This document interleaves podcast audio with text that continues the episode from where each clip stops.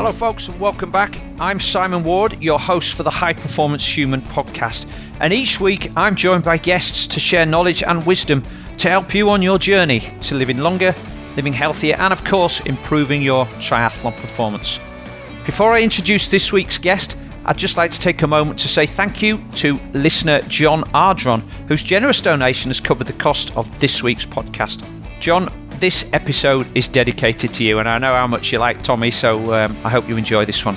Now, in the four years since we launched the podcast, we've managed to do so without any adverts at all, and I'd like to continue in this manner, but the costs of producing each episode are growing annually.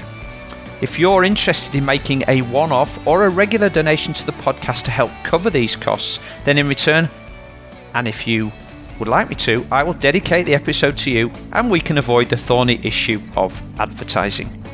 You can find a link in the show notes or you can email beth at thetriathloncoach.com for further details. This week, I'm delighted to be rejoined by Dr. Tommy Wood. This is Tommy's second visit to the podcast, and if this one's as popular as his first, you're in for an absolute cracker. Recently, and hopefully you've probably noticed a growing focus from me on a holistic approach to training and lifestyle.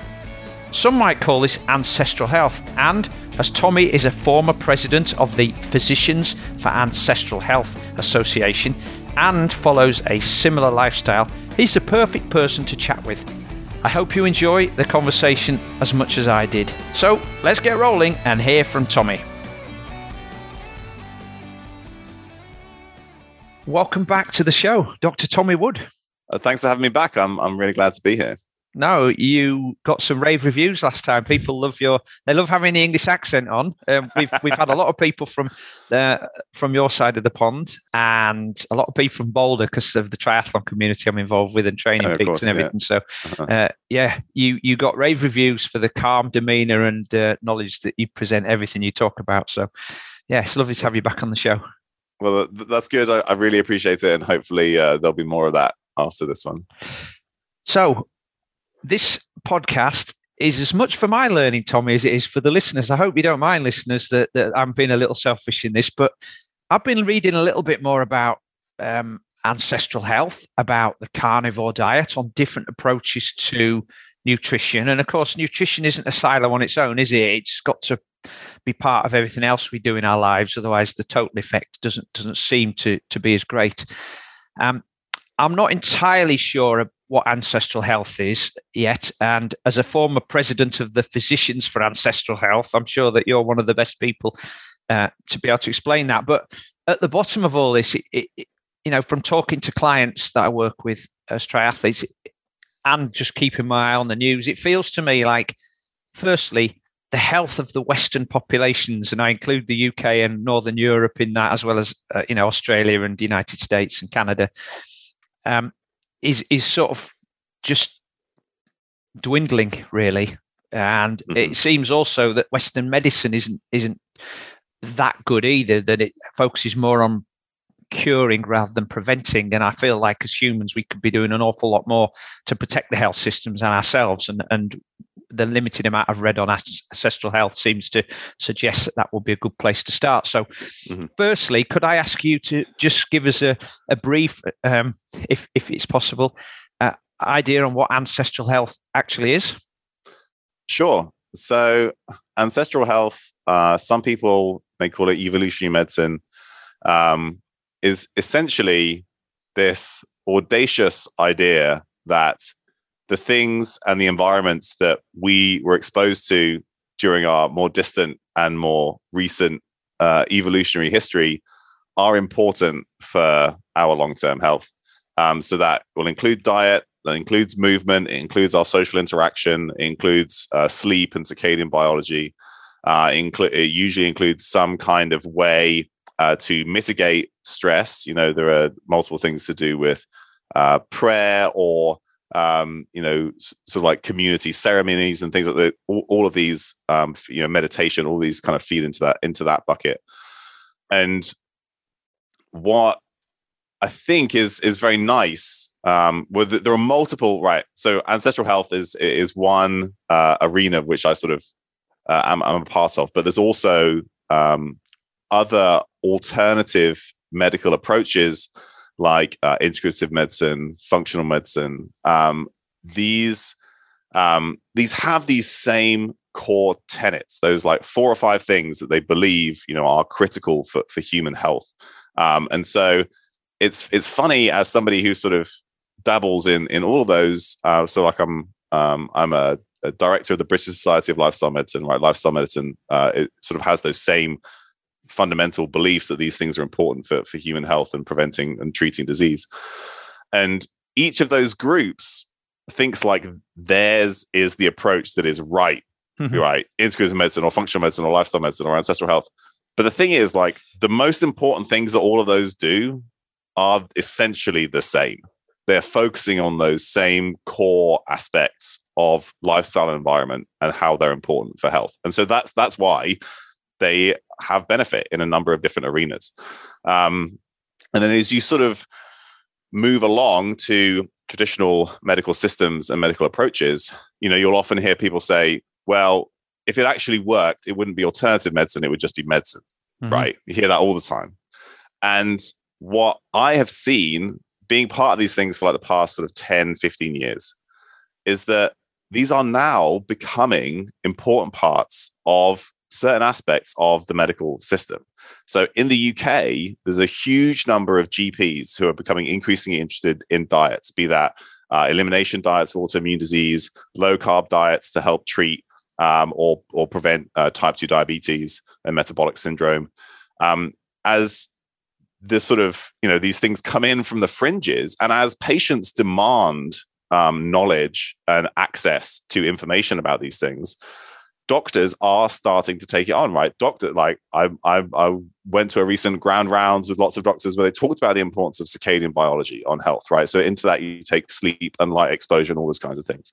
Hmm. Um, talking about meditation and managing stress, talking about movement, talking, you know, you're talking about these different aspects of diet. So all these things from all these alternative spheres are now slowly becoming part of a more traditional, uh, you know, medical approach as and when there is time and space to do it, which is usually the limiting factor. So I think a it tells us that this is really important, hmm. um, and uh, you know, b that uh, you know as much as sometimes uh, people in arenas that I hang out with like to bag on the traditional you know healthcare systems you know they are starting to take this this stuff into into account which i think is important as well so my understanding is that in what i don't know. Can we call it traditional medicine? Because if this stuff predates traditional medicine that's the traditional medicine isn't it? Well i i don't i mean obviously sometimes in order to get a point across you have to systematize something. And you know a lot of this is being done by doctors and then all of a sudden it becomes medicine. I don't i don't really think it's medicine. I don't really think it needs to be under the purview of a physician because this is just the stuff that humans need right it's uh, it's yeah. part of our core basic needs should doctors be in charge of that i don't really think so um, however, that's the system in which people get access to this kind of stuff traditionally. So, that, so it kind of comes under the medicine umbrella, but it doesn't need to be. Um, for for those people listening, you have been through what most people would call the traditional med- medical education system, haven't you, in the UK, and then yeah. moving yourself across to the United States there. So you mm-hmm. you are part of that system as well. Yeah, uh, absolutely. So I don't uh, work clinically currently because the the the process of of getting my license in the US was just too arduous, and I spend most of my time doing research anyway. Uh, but I did uh, went to medical school in the UK. I was a junior doctor in central London at Guy's and St Thomas's for a couple of years um, before I did my PhD and and sort of took a, a lateral uh, shift into research. Um, so I have an experience of that, but also like my, I'm a faculty at the University of Washington. It is an academic medical center. All of my colleagues are doctors. Everything we do is, you know, to, you know, further the hmm. treatment of patients within the traditional healthcare system. Uh, and then within the British Society of Lifestyle Medicine, everybody I work with there, they are all practicing doctors uh, in the UK. So yeah, that's absolutely something that I am part of. And I've, uh, you know, it, different people need to do things in different ways. But for me, being part of the system allows you to then help it or change it from from the inside uh, and mm-hmm. also understand where it's coming from like when you have these arguments of people like, well, you know, doctors don't know anything and they don't think about this stuff and, you know, they're all useless and they don't care about us. And, and there are certainly experiences that people have that are valid that sort of um, agree with that. However, most doctors want to help their patients. They want people to be healthier. Um, you know, they work really hard, uh, at, you know, to try and you know improve things, and you sort of you can only really appreciate that as you're as you're part of it. It's very easy for you know uh, for people outside it to to mm. sort of you know throw those accusations around. Um, but most people do care. They do want to help, and they are learning, um, and that is helping to improve stuff, even if it happens very slowly. And it feels like because I you know, I have a few friends that are doctors and in various different um, sort of parts of the medical profession. And I've got a few clients that are in the medical profession. And talking to each of them there, and it just seems that every one of them is under a just continuing prolonged, ongoing, stressful situation. COVID's made it much worse, but it wasn't yeah. that easy before then. And yeah. obviously, then, you know, once we've got COVID under control, tidying up all the stuff that's been put to one side is going to take years. Yeah. So it, it just feels, it must feel like trying to walk to the horizon for some people.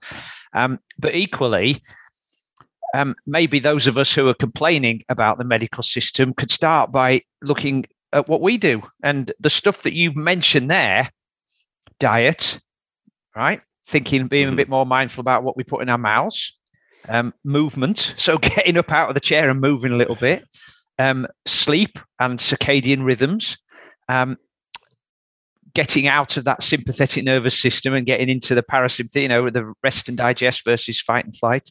You know, all of those things are things that each of us could take control of and do something about. And that might then improve our health, which means we can take the pressure off the system and allow things to change. Because if things are under pressure and you're just firefighting, it's really difficult to make change, isn't it? Yeah, uh, uh absolutely. And I think what's most important to me is knowing that these things are essentially the the grounding factors that determine long-term human health they are mm-hmm. all they're all free, right? Yeah. None of it, right? None of it requires any significant financial investment. The the only other thing that I would say, right, you know, we we can be mindful of these things, we can take control of things, do these things ourselves. That is not equally easy or applicable to everybody right no no i appreciate are, that yeah yeah so like there are you know a lot a lot of people who maybe have to work several jobs and you know then still can't afford the the kind of food that maybe you or i would eat uh, mm. or the time to go to the gym or you know even have a moment to to to work or you know do meditation or something like that or maybe they because of you know financial circumstances they live in an area that has a really high amount of water or air pollution all that kind of stuff so so there are it's not the same for everybody mm. however if we had a system that supported people um, in these things it's not none of it requires um, much money it just it does it does require time and support.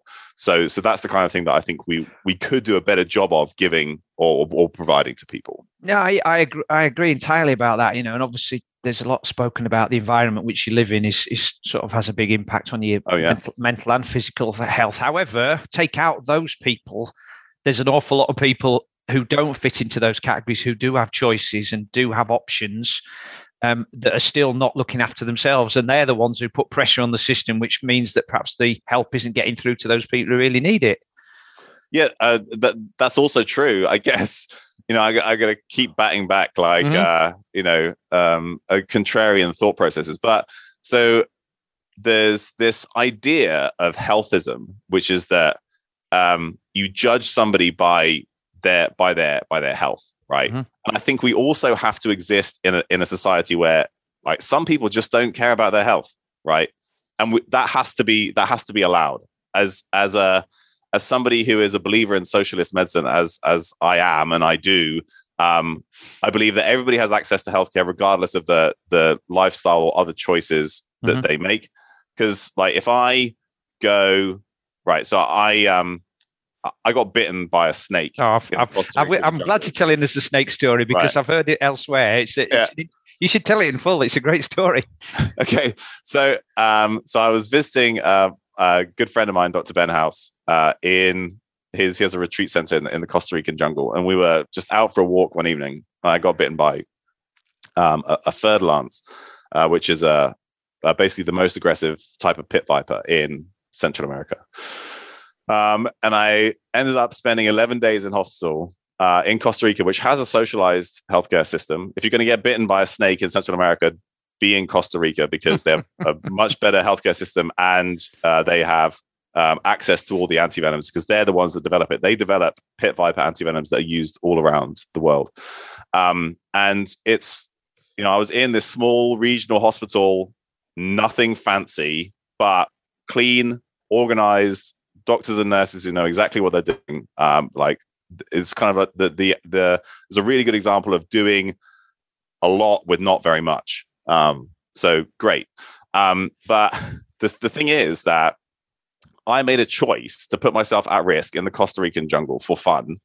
Um, and I want healthcare when when something bad happens to me, right? Just like I want uh, I uh I when I was 12, I climbed on the top of a roof of a shed. It was like seven feet tall. Um, and I jumped off and I broke four metatarsals in one of my feet right? So I have made that decision. It wasn't smart, but I should be allowed. I believe I should be allowed healthcare mm-hmm. um, because of that, right? So it's the same thing if somebody chooses not to eat a certain way or you know live a certain way, and I I have to I have to be able to like all of those things have to be able to come together. So that's that's one thing. However, if somebody does want to have a certain um, uh, type of health or prevent a certain disease or you know live a certain amount of time then we should provide the tools and abilities for people to do that. And you're right, it will take pressure off off the healthcare system. But if somebody doesn't want to do that, I can't judge them for it. Right? You have to make your own decisions, and that's just we have to we have to allow that to happen. You see, Tommy, that's why people love you because of your eloquence and uh, the balanced the balanced uh, arguments that you have, and um, not necessarily agreeing with the podcast host. That's good too. Because because it's supposed to be discussion and debate, right? It's not supposed yeah. to be an echo chamber. Yeah, absolutely, absolutely, yeah.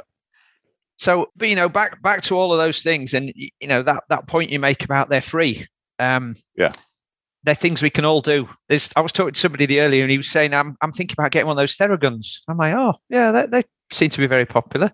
He mm-hmm. said, "You know which one I should buy?" I said, "Well, how much how how much time are you spending sitting in your chair every day?" or how much how much actual mobility work are you doing you know maybe 10 minutes in the morning what are you doing when you get home are you sitting on your yoga mat or just slouching in the chair you know, there's an uh-huh. awful lot of things we could do before we start investing in expensive stuff as well isn't there you Absolutely. know we could yeah. we could just and we're going to talk a little bit more about this in a minute but there's things we could do with our nutrition before we start investing um, fancy products or home delivery services that are going to do it for us we could yeah. we could take yeah, responsibility if that's the route we chose to go down yeah, absolutely.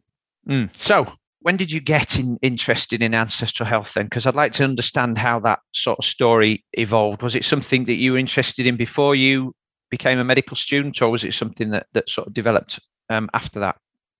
Uh, yeah, it was a little bit before actually. I went to to medical school, and I did it the what is a normal way in the US, but is the long way in the UK. I did an undergraduate degree first, and then I did graduate entry medicine uh, afterwards. And so while I was an undergrad, I learned about something called CrossFit. And this is right at the beginnings of CrossFit, hmm. um, mm. like when it was just 12 maniacs in like some like scrubland in Southern California. Um, and they, there was the CrossFit website, and they had various people uh, involved. And Robb Wolf, who is the probably the sort of like the modern leader of like the paleo diet mm-hmm. movement, again, nearly 20 years ago now. He was he was involved in CrossFit at the time. I think he had one of the first ever uh, CrossFit affiliates. Um, and I sort of learned about the paleo diet through CrossFit, and then read Robb's uh, Robb's, Robb's work, and eventually like listened to his podcast and all this kind of stuff. And I don't think that like everybody needs to eat the paleo diet, right? Absolutely not. But it was my sort of first exposure to this idea that hang on a second, there are these you know more modern foods that we haven't really been exposed to until very recently versus you know these foods that you are probably more similar to what we ate for thousands of years you know and mm-hmm. maybe that plays some kind of role in our health. And I found that very interesting. I, I, found it as like an idea, you know, a broad idea rather than focusing individually on very specific foods, because you know, people love to make paleo into a straw man or whatever. So, and we can easily do that.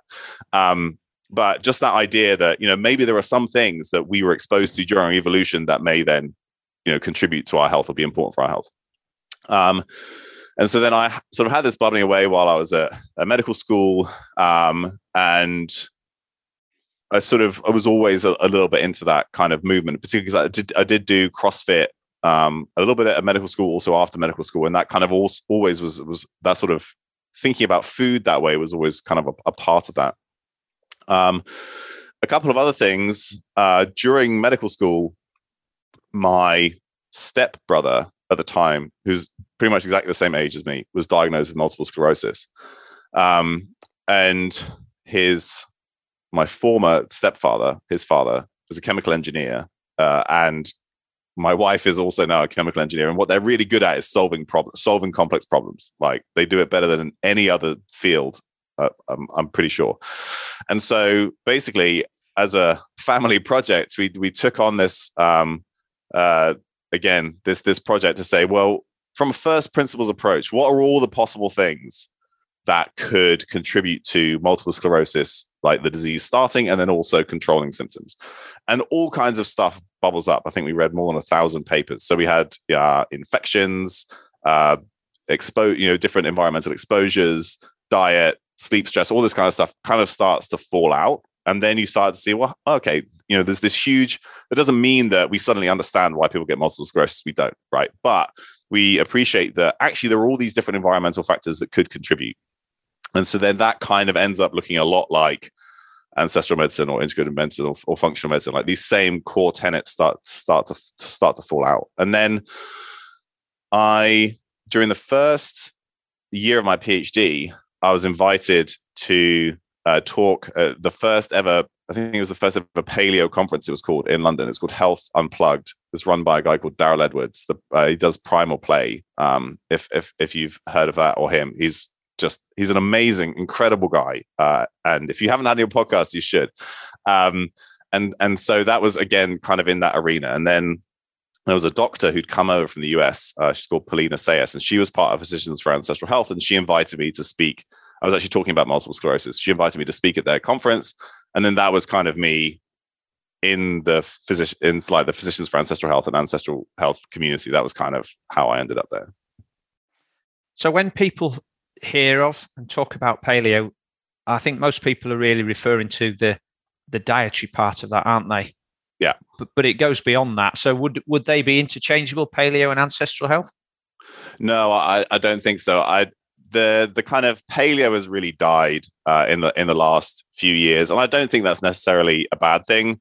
You know, it had um, it had it had a bad image for a number of reasons, and again, sort of hyper focus on diet and then you know saying like oh you know nuts and seeds or peanuts and beans like these aren't ancestral foods you shouldn't eat them. Like they were they were excluded from a paleo diet. Oh dairy wasn't something that we we ate until you know regularly until the the agricultural revolution so we probably shouldn't eat dairy.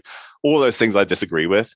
Um so so i think that paleo had a bad rap for a number of reasons um and it's kind it's kind of died. So other things have come out in its place, and so ancestral health has more of a you know a kind of a, a, a balanced approach to some of those things. So maybe maybe paleo was was part of it of ancestral health becoming a thing, and certainly so, a lot of the doctors who are part of this society they they got together and met one another at paleo focused um, uh, conferences and things. So maybe it kind of grew out of that and expanded as we you know learn more in the science you know uh, grew and and all that kind of stuff. What sort of what sort of interest do you think there is in the general populace in, in ancestral health? Is it is it is it a big thing or is it a niche? And do you think um, and and what are the reasons for that? Is it just just because it's too difficult? It requires effort to uh, to live like that. Yeah. So so I, I think ancestral health, the phrase itself is probably pretty niche.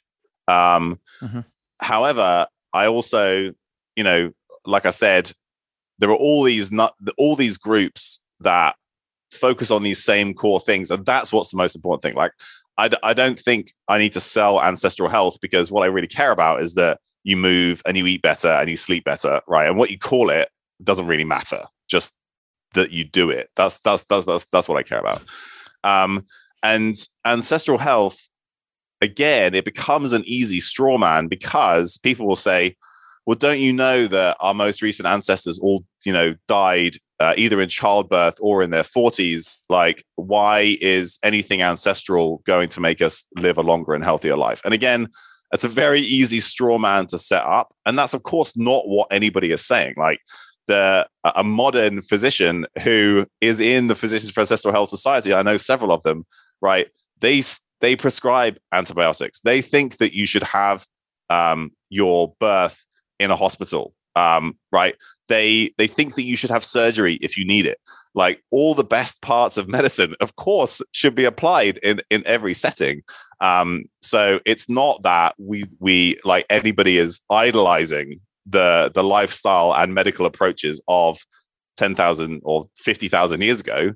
Um, it's just appreciating that these are factors that are important for our health. And yes, we should incorporate that with the best aspects of, of modern medicine. Like it would be stupid not to. So I think people like to say, well, ancestral, ancestral health is silly because of all these reasons. But I mean, nobody's saying that, but it's an easy argument uh, to make against it everybody likes to have a tribe to belong to, don't they? You know, they like to yeah. say, I'm, I'm, paleo or I'm keto or I'm vegan. And, you know, it's, it's, we've got to belong to this tribe. And then it becomes very polarized, binary or yeah. black and white. And this like, they are like the opposing tribe and we need to, we need to bash them because our way is better, which, which again is nonsense. Yeah, uh, it's and it's it's never better. That's the I mean that's but the the it's funny different. thing it's different, but it's it's funny again because like one of the core tenets of human health is this need to belong, right? And need yeah. to have a community and have support. And so this is how we find it. And we often find it. So you can find it at a church, you can find it at a CrossFit gym, you can find it online on Facebook. Um, you, you know, this a community that um, has similar experiences to you, that has similar opinions to you, um, and that you know validates you as a human in the human experience that you have. And that is incredibly important to us and it's incredibly important for our health. So part of the downside of that is that the way that you identify if you if you're very strongly attached to that identity is then there are the others who aren't like you and have different beliefs and then you know it sort of creates these feelings of tension but like that that need to feel part of a tribe is a very human thing and mm-hmm. it's something that we should support and provide to people in whatever way we can because there's a huge amount of evidence to say that if you don't have that, you have an increased risk of all cause mortality, uh, dementia, all these other things, just because you're not, again, providing this social input that humans need uh, in order to, to, to be healthy and happy. I had a uh, lady on recently, Dr. Josephine Perry. I don't know if you're familiar with her. She's a social psychologist no, uh, in, the, in, the, UK, but she's just written a book called The 10 Pillars of Success. Mm-hmm. And number one was the belonging. Yeah. Absolutely. And, uh, you know, obviously that's been challenged a lot, hasn't it, in the last 18 months? Because we, yeah. whilst we belong, we haven't been able to belong to those groups. We've been separated from everybody, and that's challenged our mental health. So that maybe yeah. has made that sense of belonging more uh, apparent. Yeah, yeah, absolutely. It's, in- it's incredibly important. And again, it's nice that so when you look at it, it, this is now coming again into more traditional medical approaches. So you have uh, group consultations as part of you know lifestyle medicine. And GPs you know bringing multiple people together with similar conditions in a similar area who may then be able to support one another. Um, you may know the work of Julian Abel with the c- compassionate communities, like people looking after each other in um, in the community. So he he ran a, a project in Frome uh, that that focused on this, and they had a huge impact on the health of the community. Um, so individuals being part of a group and looking after one another is incredibly important. Um, you know, so I, I, would absolutely put it up there. First pillar is incredibly important. Mm. How does it apply then? Simply, how how would it apply to daily living? Because obviously, I want to get into this a bit more for, for, those listeners who are interested in how they can start to integrate some of these principles into their lives and, and make yeah. some make some simple changes. So, firstly, just a general overview on how how it would apply to our daily living because you know people think paleo well why aren't you living in a cave then? I think sometimes my wife complains that i that i live in a cave because i like to have the windows open when i sleep and it gets really cold. And i, I do like i do like that. I sleep much better when that's me me, t- me too. Yeah. Um, and and also uh, we have a we have a gym at home, but it's essentially it's it's in this big metal shed, and so yeah. it's essentially open to the environment. So when it's freezing outside, it's literally freezing in the gym uh, as well. Although we, we, maybe we'll we'll insulate it or or rebuild it or something at some point. um, okay, so so maybe the, the, the easiest way is probably I'll, I'll, I'll, just tell you what what I do, and I, I feel like I, I sort of I have a lot of these things that I try and incorporate as part of my routine, and I am privileged and lucky to be able to do so. We'll just say that too. Um, so I go to bed at the same time every night, and I wake up at the same time every morning. Just just while you're going along, Tommy, I might just put yeah. my hand up and in- interrupt you here yeah, on occasions to, to add bits because yeah. when I talk about and listen to about sleep, that seems to be the number one thing about getting better sleep is the consistency of um, turning the light out and waking up in the morning. Yeah, yeah, yeah, exactly. So um, often people wonder about how to uh, sort of instigate this, and I appreciate that it's difficult with your circumstances. Or you know, I used to work night shifts. Mm. I you know switch from night shifts to day shifts. There there are these aspects of modern life that make some of these things very difficult. That again, the important thing then is if you can't do one of these several things that we talk about, then the others potentially become more important and maybe you can focus on those more rather than being like really worried that you can't get to bed at the same time every night because you have to work night shifts. Like that's a part of modern life and we just have to, you know, accept that. I wouldn't worry about it. Just then maybe diet and movement and other things become you know go a little bit higher up the list of priorities. Okay. Um all right so i go to bed at the same time every night i wake up at every uh, the same time every morning. How i work this out is that i know when i'm going to wake up. 6 a.m the dog wants to go out right? So that's when i'm going to wake up regardless of when i went to bed. So and it would be the same if you had kids or you had to get kids to school or or you have a you know you got to go to your job at a certain time. And so then I know that I pretty much need, if, if I get nine hours in bed, then I'm probably going to sleep for eight of them. So that means I need to be in bed at nine. All right. And so that's when my bedtime is. So um, that that to me, what you're talking about there, that's sleep opportunity, isn't it? I mean, you, you yes. once you once you once your head hits pillow and you close your eyes, you can't really do much during that period to affect how much deep sleep you get, how much REM sleep. There's lots of stuff you can do as pre-sleep routines and post-sleep routines, which I'm sure you're coming on. But providing better and longer sleep opportunity, if it's possible, is is a good start. Yeah, absolutely. And I think it's it's probably more important than all the other hacks and other things that you do. And I I, I have a story about. So I, I work with um, Formula One drivers as like a lifestyle performance consultant. And at one point, I got you know a driver was interested in improving their sleep, and I got some sleep tracker data. And it was like, you know, look at, you know, were like, well, I want more deep sleep. That was the that was the that was the key because deep sleep is kind of a thing that sort of everybody's like want to get more deep sleep. Mm-hmm. And uh, you look at this data, and I'm like, well, you spend five hours in bed, so like none of the rest matters because you're just not not spending enough time in bed. Um, so that I think spending enough time in bed, giving yourself the opportunity to sleep is probably more important than everything else um, in my in my opinion, rather than worrying about the the sleep mm-hmm. stages and all that kind of stuff. Mm-hmm. Um, okay, so then for me personally, I sleep better if I don't eat right before bed, um, and a lot of people uh, subjectively say that, and there is a little bit of evidence to support that too. They're not a huge amount. It, it depends on your total calorie load and requirements and all that kind of stuff. Um, like some people may do better if they have a small meal right before bed because they're not they're not really hungry while they're trying to sleep.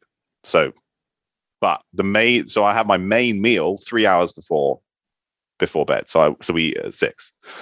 Um, and so then other aspects of this that that come into the, the day is that you know I have a, a fixed time every day when I work out. It's usually in the middle of the day. You know, the equivalent of somebody training in their lunch break. I can do it a little bit later in the afternoon because I do most of my work from home. Um, but again, just having a, a, a time where every day you do your movement practice, whatever it is, and it could be the morning, it could be lunchtime, it could be afternoon, it could be you know sort of close prox- close proximity to, to dinner time. All of that's fine yes, your hand is up. I like the way you use the phrase movement practice there. Kelly Starrett used that phrase as well. I don't know if that's a coincidence because because he's big also in the CrossFit world. Um, I don't know. Um, well, I do obviously know. Uh, I'm I'm very familiar with with Kelly's work. Um, but I think it's important to say movement practice because, again, I don't really care. I care that you do it, but I don't care what it is. Mm. If it's yoga or you like to lift weights or you want to go for a walk, people don't walk in like everybody should walk more. Um, like whatever it is, I, I I care that you do it rather than exactly what it is. Although I think everybody should lift weights. Um, we'll come back to and- that later then because Yeah, I'm, we'll I'm come- in agreement with that. we'll come we'll come back to that later. Um, okay, so you have some time during the day when you do maybe a more focused movement practice, but during the day you can do things like you can spend more time uh, standing. You could spend more time getting movement snacks, which is basically like every hour or two you get up and just walk around or do some push-ups or do some squats for again it's again just like a minute or two. And there's a huge amount of benefit that comes down from that. And actually frequent small chunks of movement are probably better for your health than one block of movement for the same total time right? So if you did five minutes an hour for 12 hours you probably get more total benefit from that than doing an hour block and then being sat down and sed- sedentary the rest of the time. I got quite interested in this phenomenon of the active couch potato. So, um, traditionally, people will maybe work out for an hour before they go into the office. But Yeah. then, because of that, they feel morally superior to their sedentary colleagues, and they then also feel like they're entitled to sit down all day because they've already done the workout. But as you've just said, you know, sitting in front of your computer for eight hours a day pretty much wipes out all the benefit you've had from the exercise. Yeah, a- I mean, and it doesn't wipe out all the benefit, but it does seem to wipe out some of it, certainly. Um, and so, so that's why I think just like frequent small bouts of movement Mhm. are really beneficial. And it's the one of the problems that we have as a modern society is that we have sort of uh, idolized some degree of exercise that it, like it has to be hard, right? Oh, and you have yeah. to get sweaty and out of breath and want to throw up. That is not what movement for humans is like. Um, like the marathon is not the pinnacle of human human performance for, for human health, right? It's great if you want to run a marathon. I've run several and some ultras myself. Um, like, great if you want to do it, uh, you should do it. But don't think that that's like the pinnacle of of, of human uh, health and performance. And actually, it's probably detrimental in a number of ways, considering the, the the stress that it puts on the body. So, exercise should not, or movement should not be this thing that has to be really hard um, and miserable. You know, it can just be going for a five minute walk outside. Uh, and if you do that a lot, you know, that, that, that that's probably much more beneficial from your health than doing like a couch to 5k or, or trying to train for train for a marathon. So movement should be enjoyable. Uh, the vast majority of your movement should just be easy and enjoyable. Again, walking free and available to most people. Yeah, and if you if you can spend an uh, an hour a day or 30, 30 minutes, 20 to 30 minutes up to an hour a day like walking, brisk walking, for the majority of people that's probably like all the quote unquote aerobic or endurance exercise that you need to do. I would like you to lift weights as well or do some kind of resistance training. It doesn't need to be weights. But like that's it. Like that is that's at that point you're probably reaching near or you know the majority of the benefit that you could get from from some kind of endurance or aerobic movement. Mm. Well, we'll come back to that. I'd, I'd, you know, at the end when we talk about specifically to lifestyle, maybe adjustments for triathletes. But um, carry on with your day. I'm interested now. This is uh, this is a, this is a great this is a great lifestyle. Uh, yeah, and again, like I'm lucky and privileged to be to be Yeah. able to do it. And I, I want to say that again. So, all right, so we talked about my movement. Um, during the day, I'm not always great at this. Maybe three to four times a week, I will either do some like five or ten minutes of some simple. Uh, usually, it's transcendental meditation, so some kind of mantra based meditation, or some some breath work. Um, and you know, there are multiple apps again, all completely free um, and it maybe it may depend. So usually, if if like I have a day where I have a huge amount of work and I'm really stressed, that's the time that I'll maybe just take five or ten minutes just to kind of like check out for for, a for a minute. Um, and then haven't really talked about my food. Um, I eat a low-ish carb, but not low carb, whole food type diet. So um, let me see. What what did I? What I'll tell you what I ate yesterday. Um, I had a, a, a chunk of leftover steak uh, and a little bit of rice that I kind of heated up. That's what I had for breakfast. Then for lunch, I had. So the other day, I uh, I try and do this because I, I really hate food waste, and this maybe then comes to some of your other questions, but so I, I made a curry that basically had all these kind of like sad looking odds and ends and vegetables and stuff. You know, they kind of like sit in the bottom mm-hmm. of the fridge. Mm-hmm. Um, so I, I, took all of those and I put them in a pot with with uh, some ground some ground beef, and I made like a curry. Um, and there was some like yeah, sad looking leaves and some like wilty, wilty carrots and you know all that kind of. Everybody has that in their fridge, right? Mm-hmm. So I, I, made a curry uh, with that a couple of days ago. So that's what I have for lunch. And then um, for dinner we had some salmon and some uh, a couple of small uh, baked potatoes, and then I made a, a coleslaw which had uh, uh a couple of types, types of cabbage, some carrots, some green onions, and then I made like a a yogurt based dressing for that. So that's why I ate yesterday. Uh, maybe I had a protein bar at one point just before I went to the gym. Um, and so basically all my meals look like that. Breakfast is some kind of leftovers, lunch is some kind of leftovers, and then I'll, I'll, I'll cook dinner um, and then you know maybe I'll have a protein bar or two during the day, or, may, or maybe a protein shake, something like that. Uh, I'll I'll usually try and increase my protein somehow with, with a, in a snack. I'm glad you mentioned protein. That seems to be the one area where a lot of people are not meeting the um, RDAs. Again, back to you know, if if we could probably say that without repeating, is this is this is for people who have that sort of you could call it privileged if you like, that are privileged to be able to make those choices and things. But yeah.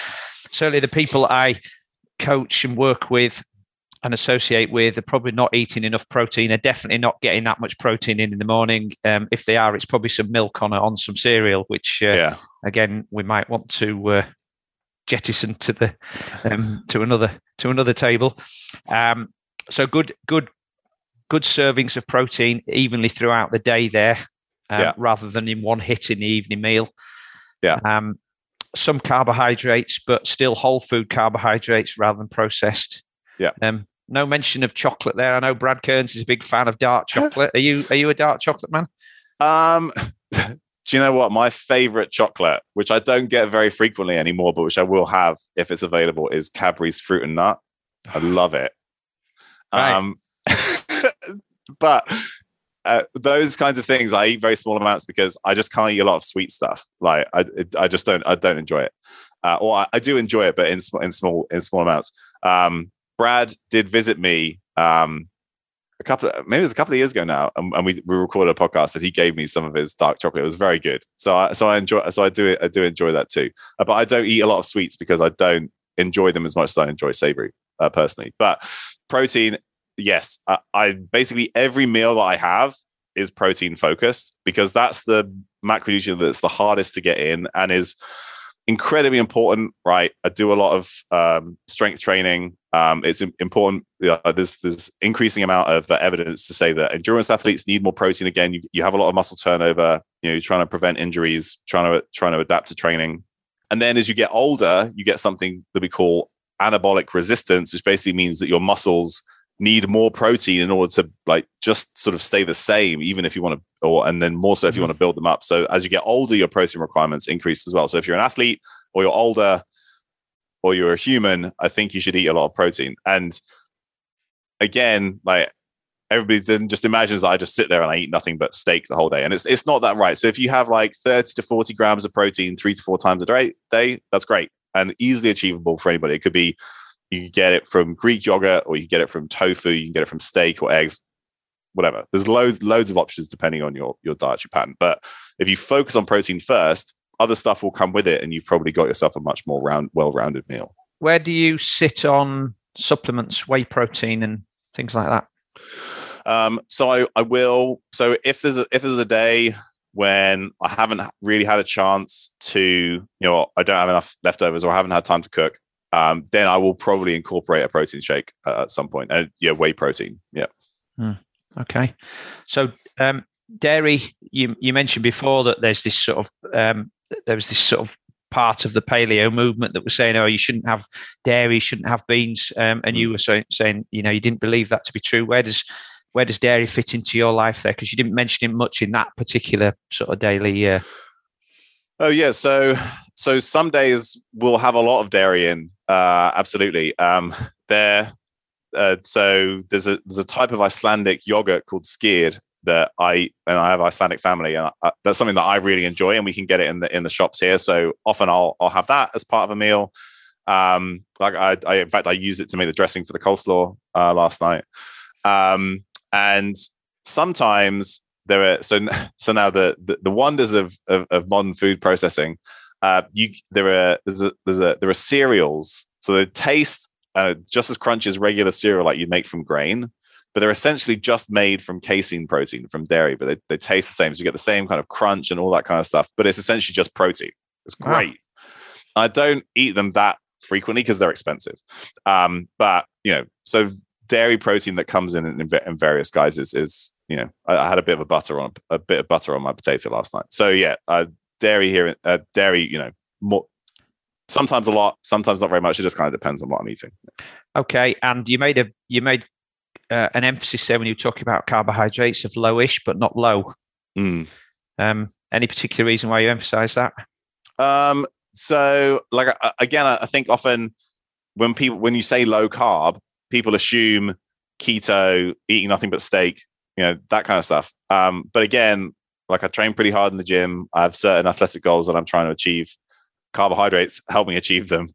Um, but if you looked at my diet compared to the average individual, I probably less carbs. So I eat um, a low carb, but not very low carb diet. So I eat low carb compared to the general population. Um, I guess that's why, because because people will ask about that. They'll always ask about how many carbs I eat. So that's why I tr- that's why I made that point. Yeah, there's there's a huge debate within the endurance world as well, and you know there's the um, oh, I can't remember the name of the researcher in Australia now that's done a lot of stuff on carbohydrate metabolism. Louise Burke. Louise Burke, that's right. And uh, is it John Hawley as well, her husband? Um, and then a lot of people say, oh, yeah, well, it's done on race walkers and that's not the same as triathletes, you know, and there's all these ultra runners that are, that are keto and you can get away with it. And I'm like, to me, anyway, from my limited knowledge compared to yours, is that keto and endurance sports generally aren't a good partners. So if, if you're an, if you're an elite level endurance athlete, hundred percent, right? Carbs are ergogenic, as we call them. They are performance supporting or performance enhancing um, when used, uh, when used correctly the the kind of the bulk of the of the low carb keto literature in athletes suggests right if you're just like you're an average person and you just you want to get on your bike and go for a run or you want to go and just like lift some weights if you were keto it's probably not going to affect that. If you're just like average joe performance keto is probably not going to affect that negatively. Um, and some people may see health benefits and other things that go with it and, and will benefit from it. So like for the for the average person, I don't think it will make that much difference. But if you are an elite performer, right, carbohydrates are required. But if you're in the middle, I mean, I mean, most most maybe listeners will probably say, "Well, I'm doing Ironman and I'm an average performer," but actually, as as, as part of the general population, you, you, that's quite an elite world, isn't it? To be able to do an Ironman in in a day, yeah. Um, and yeah, I, I, appreciate that if you are operating at quite a low intensity, you might be able to do it all from fat metabolism if your fat metabolism is efficient. But I still, it just feels like, and I know there are people who do it as well, and they're quite loud and speaking about it. But I, mm. just from my experience, is that for a majority of people, it's um, they're not they're not good bedfellows. I, I think low, the lower the lower carb approach uh, or more mindful approach to eating carbohydrates and then cycling your carbohydrates when you're doing particularly intense blocks of training is seems to be the best way for the majority of people yeah. to go unless and, and also keto is very restrictive in terms of what you can eat and your choices so you've got to be properly on it and the people that i know that have been on it for a long time have generally got health complications that would be worse if they didn't follow it. Yeah. The, no so I, I completely agree. If you're i mean even if you're just like showing up to an Ironman race and you want to have it, you want to do it in less than less than a day or two thirds of a day. Uh, yes, I, I, think you know enough carbohydrates, cycling them, using around training. That, that's very important for your performance. I, I, I completely agree. The one thing that I saw frequently working with endurance athletes who were keto is they just cannot eat enough food. Like they're just yeah. not hungry, and so then uh, caloric intake tanks. They lose weight. Their hormones are a mess. They don't feel good.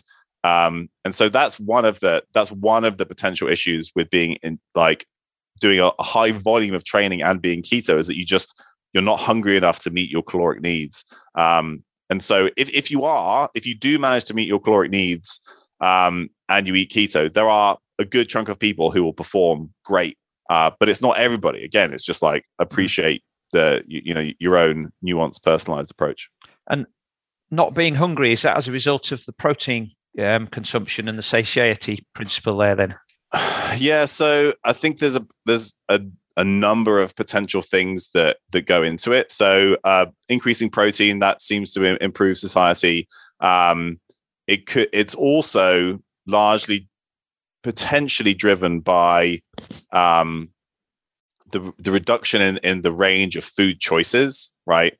This is the reason why most diets that restrict a certain type of food, um, and it could be plant based to paleo to keto. The reason why you people lose weight generally is because you just you've run out of food options. You have far fewer food options, um, and then eventually you figure out that you can make cookies and and things like that that are still keto or plant based or whatever, and then you gain your weight again. Um, and so I think part of it is to do, um, yeah, part of it's to do with protein, part of it's to do with food choices. Um, there may be in keto there there may be some effect of ketones on satiety. That's possibility. Um, so there's there's a there's a number of different parts that play into it. But uh, again, if you're you know these are people who are training 20 plus hours a week. I'm, I'm talking about right. Additionally, there's only so much time you have in a day to eat, and that's part that's part of it too. Mm, yeah, and if you and if you're eating lots of fiber and lots of vegetables and all that to make up for all that other food to make up for the not not having them maybe the more dense carbohydrates, yeah. you're going to be full. So you you're not you know you need to digest that food before you can get into some reasonably intense training, don't you? Yeah, yeah. So calorie density plays a big role too. And if you're dramatically improve food quality, so you have a lot more non-starchy vegetables and all that kind of stuff, you've decreased the calorie density of your food at the same time as um, you know restricting car- you know a, a, macro group. And and, and you're right. At, at some point, you just can't physically eat enough. Now, I've heard you. I think it might have been on a, a podcast with Brad. Um, where there's a there's a lot of endurance athletes, particularly when they're coming up to race season, they talk about trying to lose weight and they wanted to cut calories at the same time as doing large volumes of training. Mm. You have a different approach, don't you? Your approach is to eat as much as you possibly can. So work out what that total amount of calories you can eat is before you start gaining weight, and yeah, um, do it that way. Because obviously, when you eat more, that ups your metabolism as well, doesn't it? So the furnace is burning hotter. Uh, yeah, I mean, the your, your, the furnace kind of burns to match the, the, calories you eat, the calories that you eat. But I guess um, there's this, you know, and and it, it, it's this slightly mythical, uh, but fairly well supported um, amount of calories, maybe like a ten percent buffer, which says that if if you're not eat, if you're not eating that, you need to eat below that buffer before you start losing weight. But if you get into that buffer you can keep eating within it to the top of it and you won't gain more weight because you're then going to use those calories for um, processes in the body that you would otherwise just sort of like put on the back burner because you don't have the calories to support them. And it's, it's probably going to be stuff to do with recovery turning over the gut lining that kind of stuff. And so there is this you know when you when you watch people particularly fi- figure out their calories around a heavy um, volume of, of training there's this sort of again there's like this buffer zone which is probably maybe on average 2 to 300 calories per day where if you eat within that you won't gain weight. Um, but you're probably supporting all these other processes with those calories as well as not restricting yourself as much. So my approach absolutely is eat as much as you can without gaining weight rather than thinking about the other side of the buffer which is how much do you need to not eat to start losing weight um, and then that gives you the, the the the, starting point. Well, I think there'd be a lot of triathletes feeling like you've given them a free hall pass now. don't come and blame me uh, when you gain a few, you know, when it's harder to get up the hills because you gained a few extra. I, it's it's the, the the problem is, um, uh, the the problem is that like nobody has any uh, well, so a very small number of people know how actually how many calories they're eating. Um, and it's really difficult and really boring uh, to track calories. So I find you know other ways to do this um, in terms of uh, uh, manipulating uh, types of foods or food quality. Um, you know, focusing on as much as much as you can eat rather than just like getting hyper focused in, in the calories and macros. For most people, that's more sustainable. Like some people are really good at counting and they really enjoy it, and that's great too. Uh, but that is th- those people are not me. Um, so, and not a lot of people that I've worked with. So, so you know, again, it just depends on on what approach works well for you. No, me me neither. And it it seems to me, and again, you can correct me um, if you like, uh, that if you focus on eating whole food and you prepare it yourself and you're training regularly, it's actually pretty difficult to gain significant amounts of yeah. weight. Yeah, absolutely. Yeah, yeah, I think when again there's this sort of comes down to potentially down to sort of an ancestral health or evolutionary principle, but there's a there's a suggestion that depending on the calorie density of the food, and it's about 1.5 calories per gram, right? So if you think that pure protein or carbohydrates is four calories per gram on average, fat is nine calories per gram. If the total calorie density of your meal is above one and a half calories per gram, so right, in order to get down there, you're going to need it's going to need to have significant fiber or water content, which then means it's going to be an unprocessed or relatively unprocessed food. If you're above that threshold, it's much harder for the body to regulate satiety. So you're more likely to overeat. And if you think about foods that have a calorie density of above one and a half uh, calories per gram, there's basically all processed foods. Um, and you know butter and heavy cream and stuff like that, uh, or uh, whipping cream, um, as we call it in the UK. Um, and you know, but but there's very few scenarios where you're going to where that makes up the majority of, of, of, a given meal. So it can certainly be part of a meal. You think about the overall calorie density. Again, I don't think you should go away and calculate the calorie density of your meal, but just be you know if if the majority of your meal is water or fiber, so then it's you know unprocessed uh, proteins or or vegetables or whatever. Um, then you're in a in a scenario where your body is much better at regulating appetite, and then you add on top of that all these other things we talked about and your training. Um, then I think you're right. It's, it's very difficult to to to overeat to a point where you'll gain weight. The one caveat again is that at some point, if you're training 20 hours a week and all you eat is, you know, salads and steaks and eggs and fish, like sometimes you're just going to need to eat a whole bar of dairy milk uh, because you just haven't gotten enough calories in. Mm. Um, and that is that is something worth thinking about too for, for some people. Again, sometimes you need considering the unancestral training volumes that people do, like historically and currently, you know, hunter gatherers, like they don't do the volume of training that some endurance athletes do. Um, sometimes you're going to need to eat calorie dense processed foods in order to meet your your calorie needs. Again, that's just part of understanding what your body needs as an athlete. I was quite interested to read Herman Pontzer's book Burn. I don't know if you've read it. Um, I haven't read it, but I'm familiar with his work. Yeah, but he talks about the um, the Hadza tribe, the hunter gatherers, and you know, but I think he said seventy percent of their daily carb uh, calorie intake, at least, is, is carbohydrate because it's either tubers or honey yeah. in the purest form. Yeah. No, and and so in the setting of and so so th- this this is one of the reasons why I think we can say that carbohydrates in them of themselves aren't detrimental to health. It's the context in which they come and all the other things that are happening at the same time, right? So if mm-hmm. you're the Hadza and you spend the majority of your day walking for hunting, uh, and you have your sleep and community and um, you know, all these other important aspects, circadian biology, uh, all these other things that support health at the same time, then absolutely right. They can eat the majority of their food coming from from from carbohydrates, and a lot of it is just pure honey. Like when that when that's available, absolutely. Context before content, hey. Yeah. Um, if you're a triathlete and you're doing high volumes of training, and uh, you know compared to most sports, I'd say anything above eight or nine hours a week is a high volume of training, not not yes. necessarily twenty. Um, but but it, but we've normalised it, and mm. then you're out on your long ride and you're stopping and you're having cake, but that becomes a regular thing, and we're eating refined sugars, which are then going to have a, a sort of an impact on our insulin and our pancreatic health is is there any danger that, as some people suggest, that and with all the sports drinks and, and sports nutrition as well that uh, people are, are, prone to consume, is there any danger that endurance athletes are, are sort of unknowingly pushing themselves to um, towards a metabolic health issue, m- namely type two diabetes, or um, is there going to have to be some other health considerations in order for that to happen? Yeah, it, it's a great question. And when there have been some studies that have looked at um, trainees in that kind of you know eight to 10, 12 hours a week of training, mainly um, endurance type training, and looked at things like their uh, blood sugar levels over the day. Um, and the, probably the most important thing is it's incredibly invari- incredibly variable. Like everybody's blood sugar is incredibly different from from person to person based on on a huge number of factors.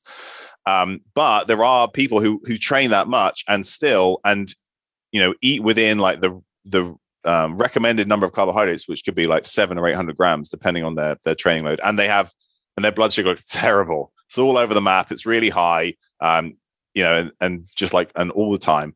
Um, so I think it probably it's, it's probably very individual. That's like where where I'd start, and just by saying that we've gotten to a point where we now understand that blood sugar is so different from person to person that I couldn't tell you a, a, a one simple answer. Um, it's way more like the glycemic index doesn't. It's not really a mm. thing because it's so different from person to person how they respond to a given food in terms of their blood sugar. Glycemic index, glycemic load, those things should just be retired. Like they just they don't count anymore based on what we know.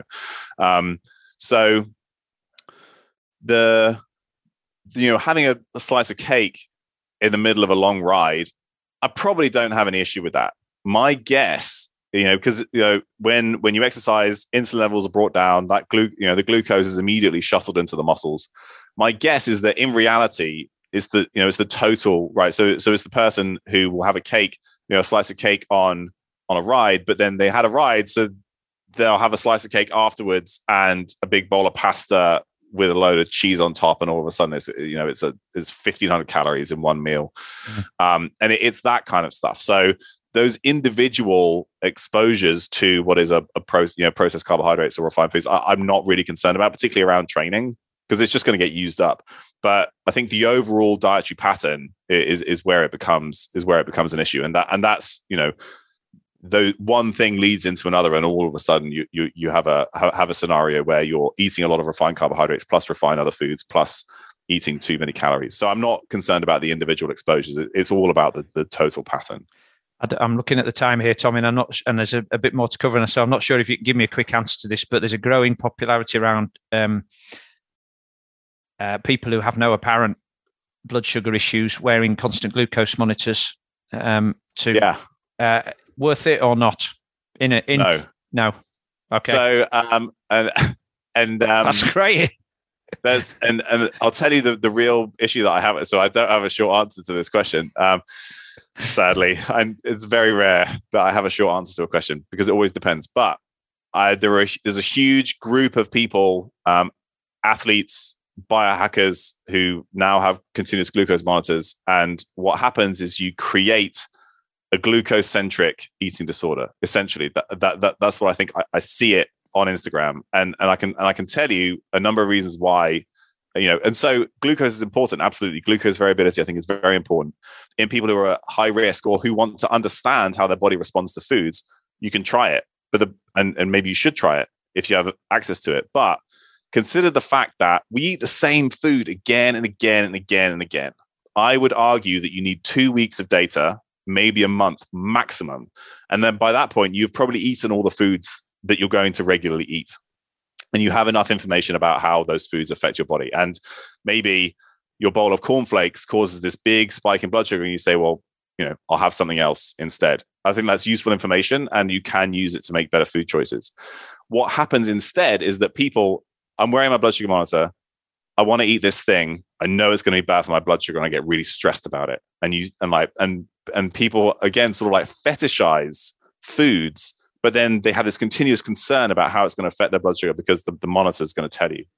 And there's this great study that uh, Ellen Langer did. She's a psychologist um, at Harvard, where she she um, was measuring the blood sugar. These were of, of type two diabetics, but they you know diabetics are acutely aware of their blood sugar because they need to give mm-hmm. uh, usually you know if, if it's severe enough give insulin to manage it and so they had diabetics and then they gave them uh, uh, they sort of did a crossover study. So they had two two conditions, and they did one and then the other. And it was like, here's a milkshake. This is how many carbohydrates are in this, and are in this milkshake, right? And they drink the milkshake, and then they see how much the blood sugar goes up. Uh, and then they have a low carb version and a high carb version. Here's the milkshake. Look at all these carbohydrates you're about to drink. In the low carb version versus, versus the high carb version, blood sugar spiked was was much more. The blood sugar spike was much smaller, right? but it was the same drink.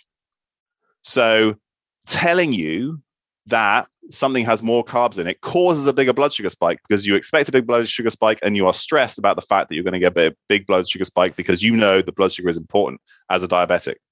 So it's a self-fulfilling prophecy. Look at all these carbs in this meal I'm about to eat. Oh my god, it's going to make my blood sugar shoot up, and it does. Um, so this is why I think the majority of healthy people. So some data is important, but wearing these things continuously forever is a waste of time and money, and I think it can have a negative effect on your mental health and and mm. your um your, your uh, relationship with food. Yeah, and to your point there, there are other mechanisms that cause spikes in blood sugar, not necessarily yeah. the food you've eaten. So you exactly. you you're riding your bike and somebody pulls out in front of you and you nearly crash into it. You're going to get a big blood sugar spike then. Yeah. Yeah. Okay. Absolutely. Right. Back to back to your day, to your routine. Is there anything else okay. to tell us about your daily routine? No, I, I think that's it. Um, uh, yeah. So so we haven't talked too much about uh, community. Uh, I guess. Um, so different parts. So I have a friend who often comes and uh, uh, trains in the gym with me. I always make sure that like the one one meal a day dinner, I sit down and me and my wife we have dinner together. Um, I think that's important, like sort of community and and social gatherings around food. So like those things get get built in uh, as well. I think I've I think I've ticked all the I think I've ticked off all the pillars or all the boxes of all the things that I try and incorporate. Uh, the whole thing about uh, what we talked about before about belonging and, and training is that um, in a lot of endurance sports, I know in triathlons, a sport that I've sort of um, lived in for the last 30 years, is, is a, um, there's a big trend to training on your own. mm. Because so that group don't do what I want to do. Oh no, well that's a group of cyclists, and I want to do this type of training. And so, whilst we might be getting the physical benefits of riding on our own, so it can be exactly as we've set out, uh, yeah. we're not we're not getting that social interaction with people, which we're sort of forgetting about our mental health then, and also then the impact that has on our hormonal system and all those other things. So, you know, we probably, at least to my mind and my experience, is that being in the community uh, riding with people might not be perfect, but actually the total benefit is greater. Yeah, absolutely, and you know, it, it depends on on your end goals. Um, but yeah, obviously, group group rides, group runs, uh, they're fa- they're fantastic things, and you can often have social uh, components around them. Uh, but if you know for whatever reason you you have to train alone, and for long periods of time I do train alone because I'm in a shed in in in, in my garden. Um, then you know you can get these things from from other places right? It doesn't have to come through training. You, you know you join a choir or you know you volunteer or you know there are you go to church right? There are, there are all these ways that you can get access to community. So like none is necessarily any better than any other. It's just making sure that you do get some of that. Right strength training. Everybody should yes. strength train. We, can, we can't avoid this can we? And, I, and i've been an avid uh, lifter of weights since i was 15 so uh, that's that's sort of 80% of my life and more. So i'm with you on this one. Yeah um, do, your, do your stuff. yeah that's i mean so the, the, the more time that i spend looking at long-term health in in uh, uh, the population level the more convinced i am that basically the more muscle that you can gain and keep that's basically that's like the whole game right? Because all those other lifestyle factors fit into it. Um, but if you look at any long term, like population, it says long- longevity, disease risk, if you're in the top 50% or ideally top third of muscle mass or strength, you live a longer time, you have fewer diseases, um, you are less likely to fall and break a hip. Um, which then you know comes with a, a whole number of, of, of downstream risks. Anybody can do it. There are studies where they take like 85 year old ladies with advanced osteoporosis mm. and they put them in a leg press. Great. Like literally, uh, strength training is probably the lowest risk uh, training type in terms of injury. Running, particularly if you're an amateur, oh. is somewhere 10 to 30 times greater in terms of injury risk than lifting weights. Um, so it's low risk, incredibly important for your for your long term health. If you are an endurance athlete, which I know many of the listeners are, uh, plenty of studies to suggest that if you do more strength training, you will reduce your injury risk, sport specific injury risk. Um, like muscle is basically the most important anti aging thing you have in your body. Um, so, like, it's a glucose sink. Um, if you move it, it's anti inflammatory. Um, like uh, literally what else is there like literally the muscle your muscle is incredibly important but so this is this is then where the rubber hits the road it doesn't need to be a huge amount and it doesn't need to be that hard. Like the probably the minimum effective dose for the average person is somewhere between one and four sets per muscle group per week right that you take close to failure. Basically you, you get where you get to the point where you can't do another good rep. Doesn't mean you have to like completely fail and like the bar crushes you or anything like that. Um, so we're talking like push-ups, squats. If you get some bands for a door, you can do some kind of row or pull down, like maybe some kind of shoulder press. That's it. Uh, you can probably do it in 20 to 30 minutes once or twice a week. Like it, it's that like that's how much you need for like a longevity um, and health benefit. It's very very little and requires essentially no equipment. Um, so yeah, you should live do resistance training. I'll call it resistance training. it doesn't have to be weights. Um, I enjoy lifting weights, but you might not. So anything that has that kind of resistance, the number of reps doesn't matter. That's something else that we've learned more recently. If you do 20 reps, but you get close to, you know, quote unquote failure, that's as good as if it was like eight reps with a heavier weight. You get this, a very similar stimulus. So the reps doesn't matter as long as you get to that kind of failure point. And I again, I say failure as in you can't do another good rep with good form. There's a uh, there's an MMA coach. He's been on the Joe Rogan show, Firas Zahabi, I think it is, uh-huh. talking about that you shouldn't do anything that makes you really sore because that impacts on your ability to train probably the next day. And one of the biggest drawbacks what one of the biggest objections for endurance athletes particularly in lifting weights is well i'm going to get doms and then i won't be able to run the next day but uh, you know you you get you get doms if you run downhill hard and you're not used to yeah. it so it doesn't you don't you don't have to go and do go and do squats and lunges or leg press at the gym um i think again this comes from this mindset that the modern endurance athlete has, which is that training ha- like it has to be hard and it has to be miserable in order for it to work. if you if, if you if you don't get DOMs, that doesn't mean that you didn't get a good training stimulus, right? Like yeah. there, there are there are plenty of studies in the resistance training literature that says DOMs are a very poor predictor of how much muscle or strength you gain, right? So I would argue that that the that sort of complaint about strength training probably just means that you went in there and you did too much or you do it too infrequently and then you can get DOMs. It doesn't need to be that it doesn't need to be that much or that hard or result in that much pain for you to benefit from it. Uh, so, that's the that's the important thing. Yeah, because if I do one press up today, right, and that's all I can do, but then next time I do it, I do two press ups, and if I keep going with that and just adding one more press up on each time, and I'm consistent, in in a couple of months' time, I'll be able to do 20 presses. So that means I'm stronger than I was yeah. when I started. So I've yeah. increased my strength. If I do 20 air squats today, and in a year's or in six months' time I can do 100, I'm stronger. Yeah. But equally, if I stand on one leg for 10 seconds and I'm wobbling, then there's a little bit of strength lacking around the stabilizing joints. And if I can then continue to do that, and, and after a few months, I can do 30 seconds without wobbling, that means that those little stabilizing muscles are stronger. Well, uh, you know, sometimes you need stronger stabilizing muscles to to be able to perform effectively in endurance sports. So it's not just about prime mover strength either, is it? No, absolutely not. And that sort of that motor and coordination is in, is incredibly important.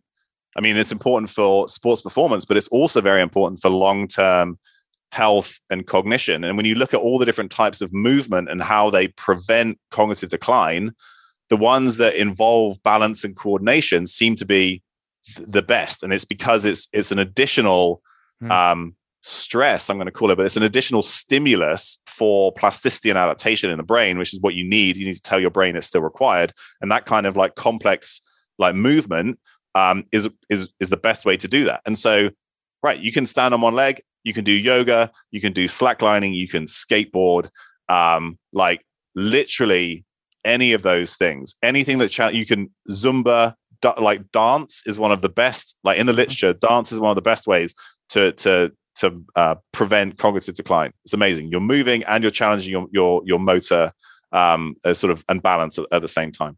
So again, it doesn't matter what it is. It's just you know which, which whichever of those you enjoy, uh, uh, do it. And it's incredibly important both for sports performance, but also for long term health and generally, I guess if you're dancing, you're in a community, and you're probably going to end up laughing at yourself, which are two yeah, more exactly. things that are, um, yeah. are, sort of markers of longevity, aren't they? Yeah, so absolutely. so uh, just to wrap up then, Tommy, before I ask you for some uh, points on how people can get started, triathletes tend to be way too focused, and we talked. You mentioned that briefly earlier on their aerobic conditioning. Mm. I know one of your blog posts on your um, your own website talks about explosiveness and hmm. sprinting. Mm. Brad Kearns is a big fan of sprinting. Triathletes yeah. tend to keep away from that, either doing stuff very easy like walking or sprinting, and they're sort of quite a narrow bandwidth in terms of the intensity of the exercise they do.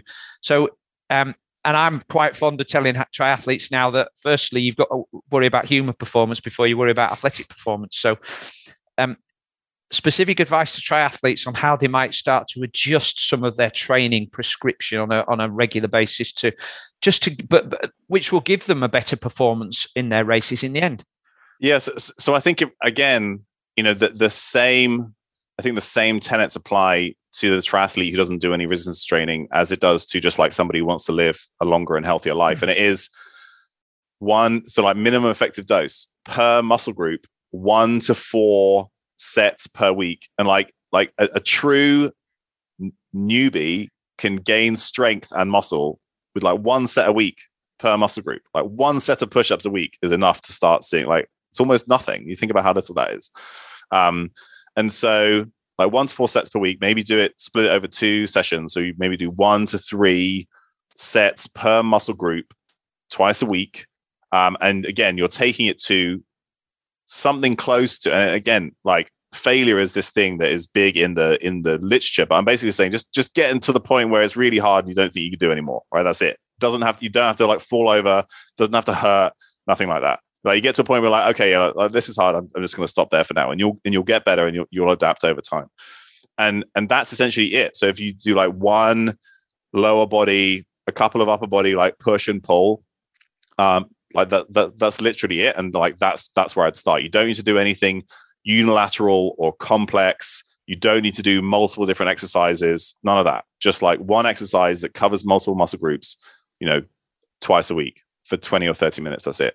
Um, and the one of the one of the reasons why this becomes really important is that when you do a lot of endurance volume you change the type of muscle fibers that you have in your muscles. So you have your like type 1 and type 2 slow twitch fast twitch muscle fibers when you look at like marathon runners and tour de france cyclists like they have incredible incredible capacity to move at speed for long periods of time, right? Like a marathon runner runs a marathon at a speed that I probably couldn't even sprint.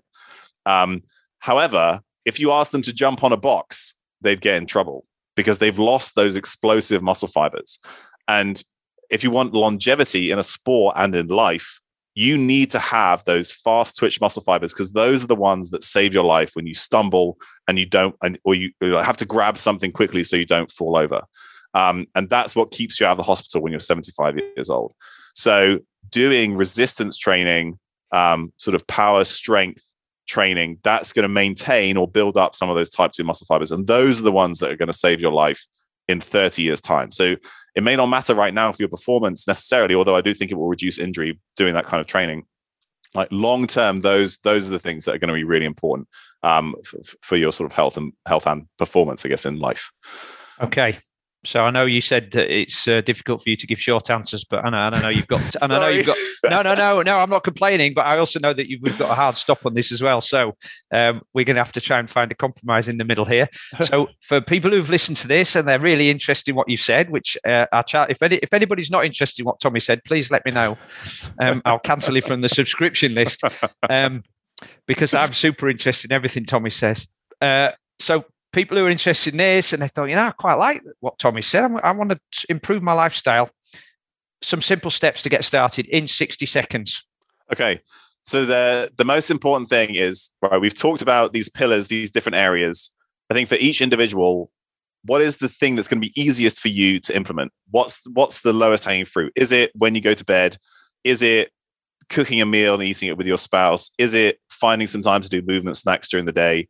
Um, if you start with one, they have knock-on effects. So we so we know that as people improve one, improve in one area, they're more likely to improve in others. So don't think that the, all the things that I do or the whole list that I gave you is something that you have to do all in one go because you won't do it. Find the one thing that you think, oh, yeah, I can do that. I'd like to do that. Do it for a month. And then, you know, sort of, again, eat an elephant one bite at a time. Brilliant. Less Was that 60, 60 seconds? there. You've, you've, you've, you've, yeah, you've hit the mark on that one. Um, okay, Tommy, fantastic as usual. Um, I've learned a lot today, which was the primary objective. I hope the listeners have learned, which then that ticks two boxes. But so thank you very much for your time once again. Um, I look forward to in, inviting you back for a, a third go sometime. I look forward to being back. Yeah, absolutely. Uh, really enjoyed talking to you uh, as ever. Huge pleasure to be here, um, and I, I hope it's useful. Thanks. Thank you to Tommy for joining me once again on the show. There are links to all of today's discussion topics in the show notes below. I really appreciate you making the time each week to listen to the High Performance Human podcast. If you haven't done so already, please join the conversation today by subscribing for free on iTunes so that you never miss another episode. And please look into joining our High Performance Human podcast Facebook page. Okay, that's all for this week. I'll be back in seven days' time with another great guest. But for now, please remember that being a high performance human is a journey. So stay healthy, stay focused, and please keep trying to be a little bit better than you were yesterday.